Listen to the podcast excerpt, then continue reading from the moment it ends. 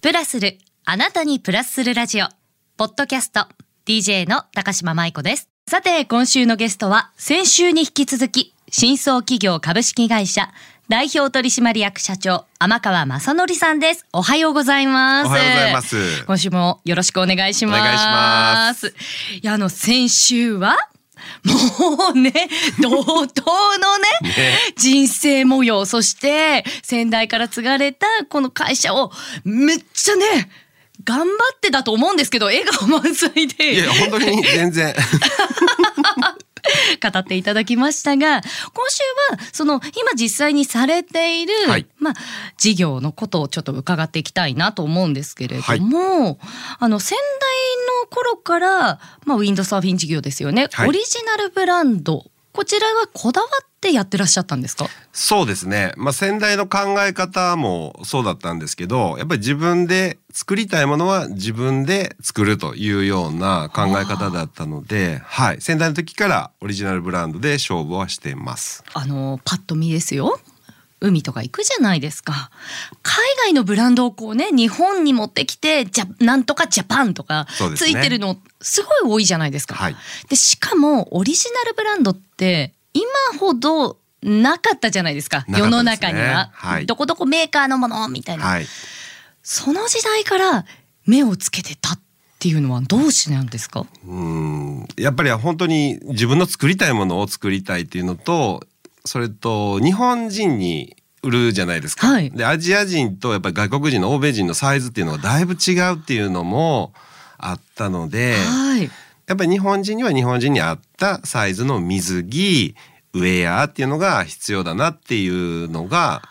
あの先代からはありました。あーはいなるほど。いやだって実際ねはごい苦労されたと思うのが、ロット。ねえあのこれねいくらでやるためには何十万着そうですねからですとか工場とか見つけるのってどうだったんですかあの工場を見つけるのがまた大変で、うんただなぜか外国人と仲良く なれるあれがありましてはい 動物とねあの僕仲良くもなれるんで すけどね外国の方ともすごい仲良くがなんかなれえて波長が合うんですかねそうなんですで言葉もちゃんと英語もしっかり喋れないんですけどなんとかな ります。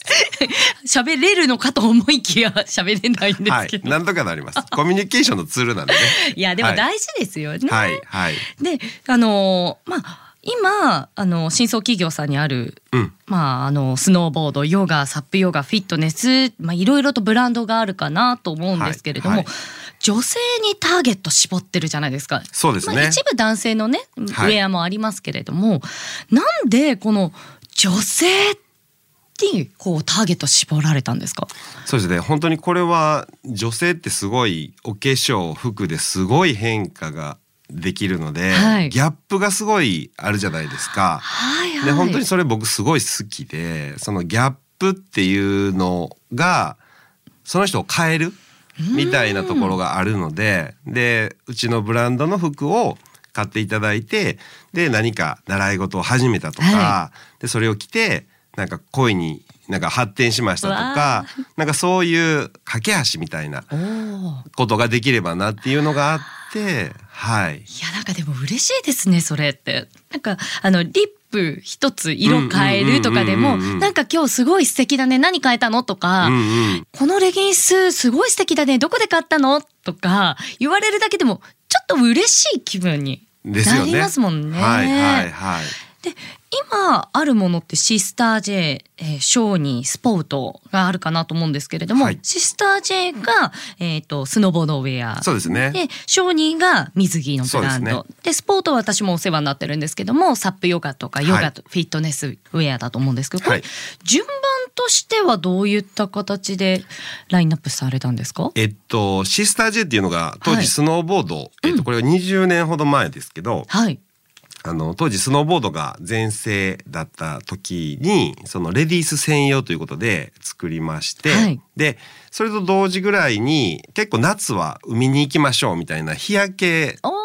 ね、あの当時雑誌で「ファイン」とはいか「はいガングロ」とか、うんそういう時だったと思うんですけど、でその時だったのでそういう水着ってはいいうブランドが、えーできました。うんそれで最後にですけどスポートというのは、えっと8年ほど前からはいやらせていただいて、高島さんがねいやメインのもう本当にお世話になってますキャラクターでやらせていただいてますけど本当に、えーそういう形で、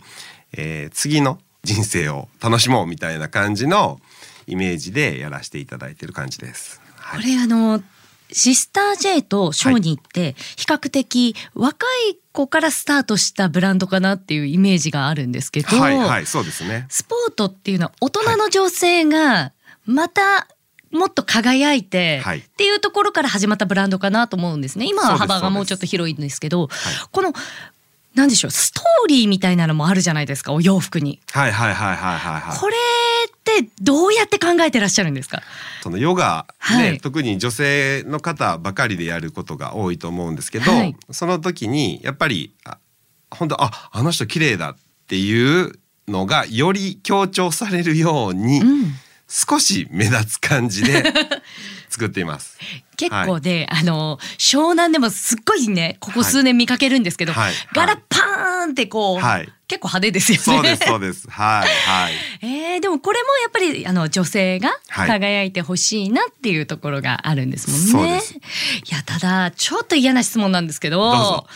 機能ですよ。昨日 ね。機能の部分とかってどうしてるんですかなんか例えば女性だったら、まあ、胸をこう締め付けて動かないようにしたいうんうんラうんうんンニングとうんかうんうんお尻を隠したいとかうんうんうんそういう特有なものってあると思うんですよね。はいはいありますこねの。あたりってどうやって開発してるんですかこれはあのー実際、えーうちの女性が履いてどうかっていうのもあれなんですけどあのこれ気持ち悪い話かもなしんれない でですしょけうど。なんでしょうちょっと準備してます。ははいい、あの僕全部着るんです。ごめんなさい思わずちょっと今これブランドイ叫んメじーゃっジ今た、はいすいません履か下がったと思うんですけど、れてるんですかあのすべてにおいてはい試着はします。あでも肌触りとかわかりますもんね、はいはいはいそうなんです。あとは何でしょうこう水陸療養とかでやってるものに関しては、はいはい実際乾き方がどうなのかとかそうですそうですはい動いてこう何でしょう動きの稼働率が悪くないかとか、はい。サイズ感大丈夫です かサイズ感はそこそこも大事で、はい僕が着れるということはサイズが伸びるってことなんですけ おーどそうなんですよただ縮まなかったら不合格なんですよこれ天川さん今、はいあの男性のいわゆるはいはい一般的な SML だとはい何を着ていらっしゃいますか、僕はあの上が肩幅大きいので XL で、はいで下はなぜかいびつなんですけど M を履くんですおおだいぶいびつです ね。そうなんですはい なのでこれを着てらっしゃる男性の方でも着られるということなんですそよね。。うですすそうですああ変な話その女性だとウェブで買うときにうん M がいいのかなとか L がいいのかなはいはたまた S の方がいいのかなこれすっごいありますよね悩むと思うんですよ。はい今販売されてるその販売網っていうのは、はいウェブが多いんですよね。そうですねこのはあいたりのお問い合わせとかってどういうふうに対応していらっしゃるんですか。そうなんです。これはあの非常にね女性サイズっていうのは L を着たくないじゃないですか。なんとなく。ね、なんと XL なもく着たくないじゃないですなか。んとなく。 で、あのうちの場合はその M を買っていただいたら。まあ、多少 L であろう XL であろうというお客様も全部 M サイズでいけるようにしているのでおお、あまり問い合わせは来ないんです。そうなんですか。はいはい珍しいですね。そうなんですよ。で、サイズ的な差は、えっと、生地の、例えば、レングスの長さとか、足の長さとか。そういうところでできるようになってるんで、横幅に関しては、意外と。M でも L でも XL でも対応できるようには考えてやってます。これめっちゃ嬉しくないですか。そうなんです。で天川さんが履いても大丈夫そうそうで脱いでもちゃんと縮む L 逆に変えますねだってそうなんです。足長いからそう。いいです ね僕みたいな iPod みたいな体でも対応いでやきいやます。いやいやいやいや、はい iPod って懐かしいですね。 ちなみになんですけど、この数年前は、はいこの界隈とかだと紫スポーツさんとかあそうですねあのいろんな店舗でも買えましたけども、はい最近は実店舗で見ることとかってできるんですかえっと、最近はですね、はいあのフィットネスジムとか、はいヨガ教室とかそういうところで、えー実際見て買っていただけるようにしているのでおーはいあいいですね試せる場合もあるそうなんです試せるってなかなかないじゃないですかそうそうなんですね。はでいも。そういったこともされてるそうです。であのまあ、スポーツに限らず、はいジェンダーの時代ではありながらも、はいやっぱりまだ女性専用っていうものはたくさんあると思そううんでですすよね。ね。はい。どの事業も、まあ、乙女心を掴むのって大変じゃないですか。そうですね。はやいっぱ。ここの部分って外せないんですかそうです。外したくない部分です。 それで心がけてることとかってありますか常に思っていることは、はいその商品を作るときに女性ってその自分の気持ちが動かないと例えば買ってくれないしうん。だから動かないああ。ような気がするんです。でその自分の女性の心を動かすしなんていうんですかね商品作りうん。いや、でも、っていうのを思ってます。はあれい、ですよね。衝動買いっていうのもあるじゃないですか。うんうんうんなうんうんんとなく買っちゃう。でもこれってリピートにつながりにくくって、はい、そうですね。心を動かされた経験っはい、ていうのがあるとまた買いたいなとか、そうですね。リピートにつながりますもんね。はい、あでもそれってすごい大事ですね。大事だとねは思ってます。うわはあこんな深いことが 褒められてるんですね。もっと大事に使おう。 でちょっとあの話ガラッと変わっちゃうんですけど、CBD 製品のはい販売事業、い、はい、こちらもされてるってことなんですけそうど、ですね。ごめんなさい私あんまり詳しくなくて、はい、はい、この CBD って何でしたっけ？そうなんです。あのこれは今本当に世界的にも注目されつつあるものでですね、はい精神的な不安はい。とか、あと睡眠とかを質を向上させる成分みたいなものでして、はいで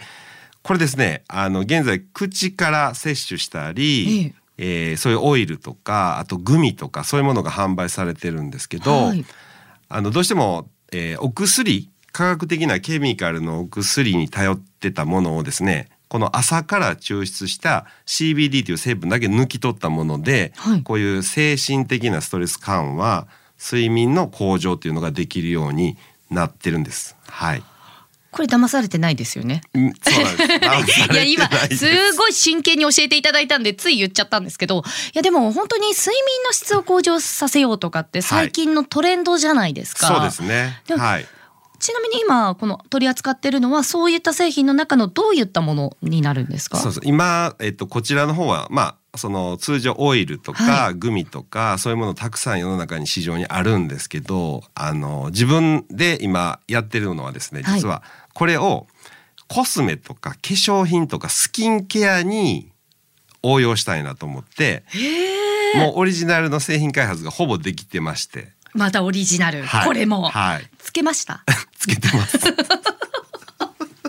何でも試す何でも食べるんでも大事ですよね、はいはいはい。それは言えるところまで教えていただけませんかあ全然言えます。あのーアンチエイジングのはいはいその機能があるというか、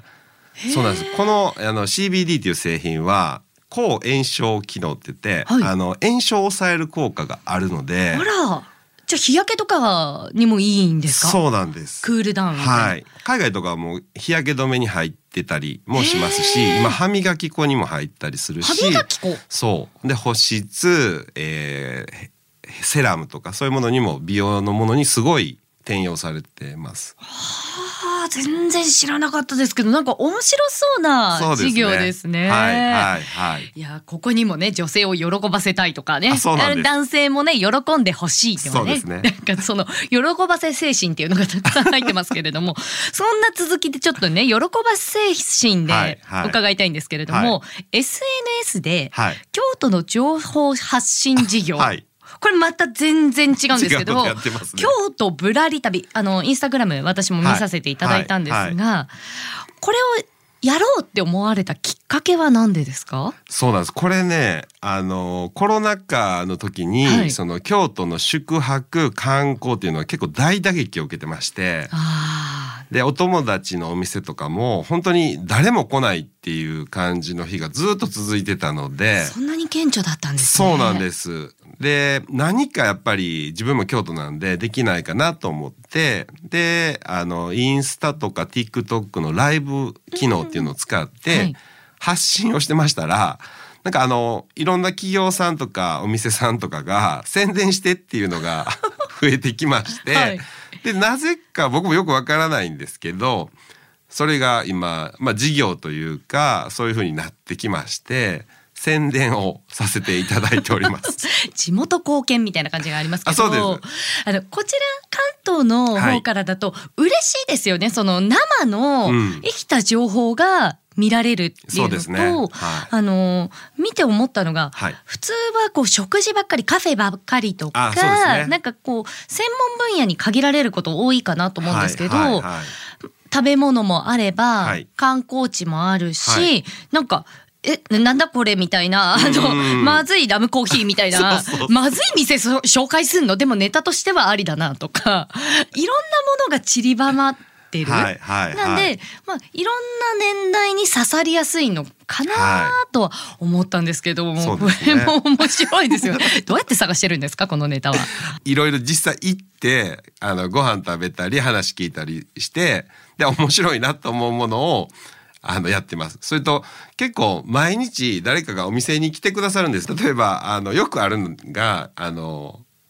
京都の大学にはいはい息子が通ってて娘が通っててとか、そういうなのであのこう来てくださる方とか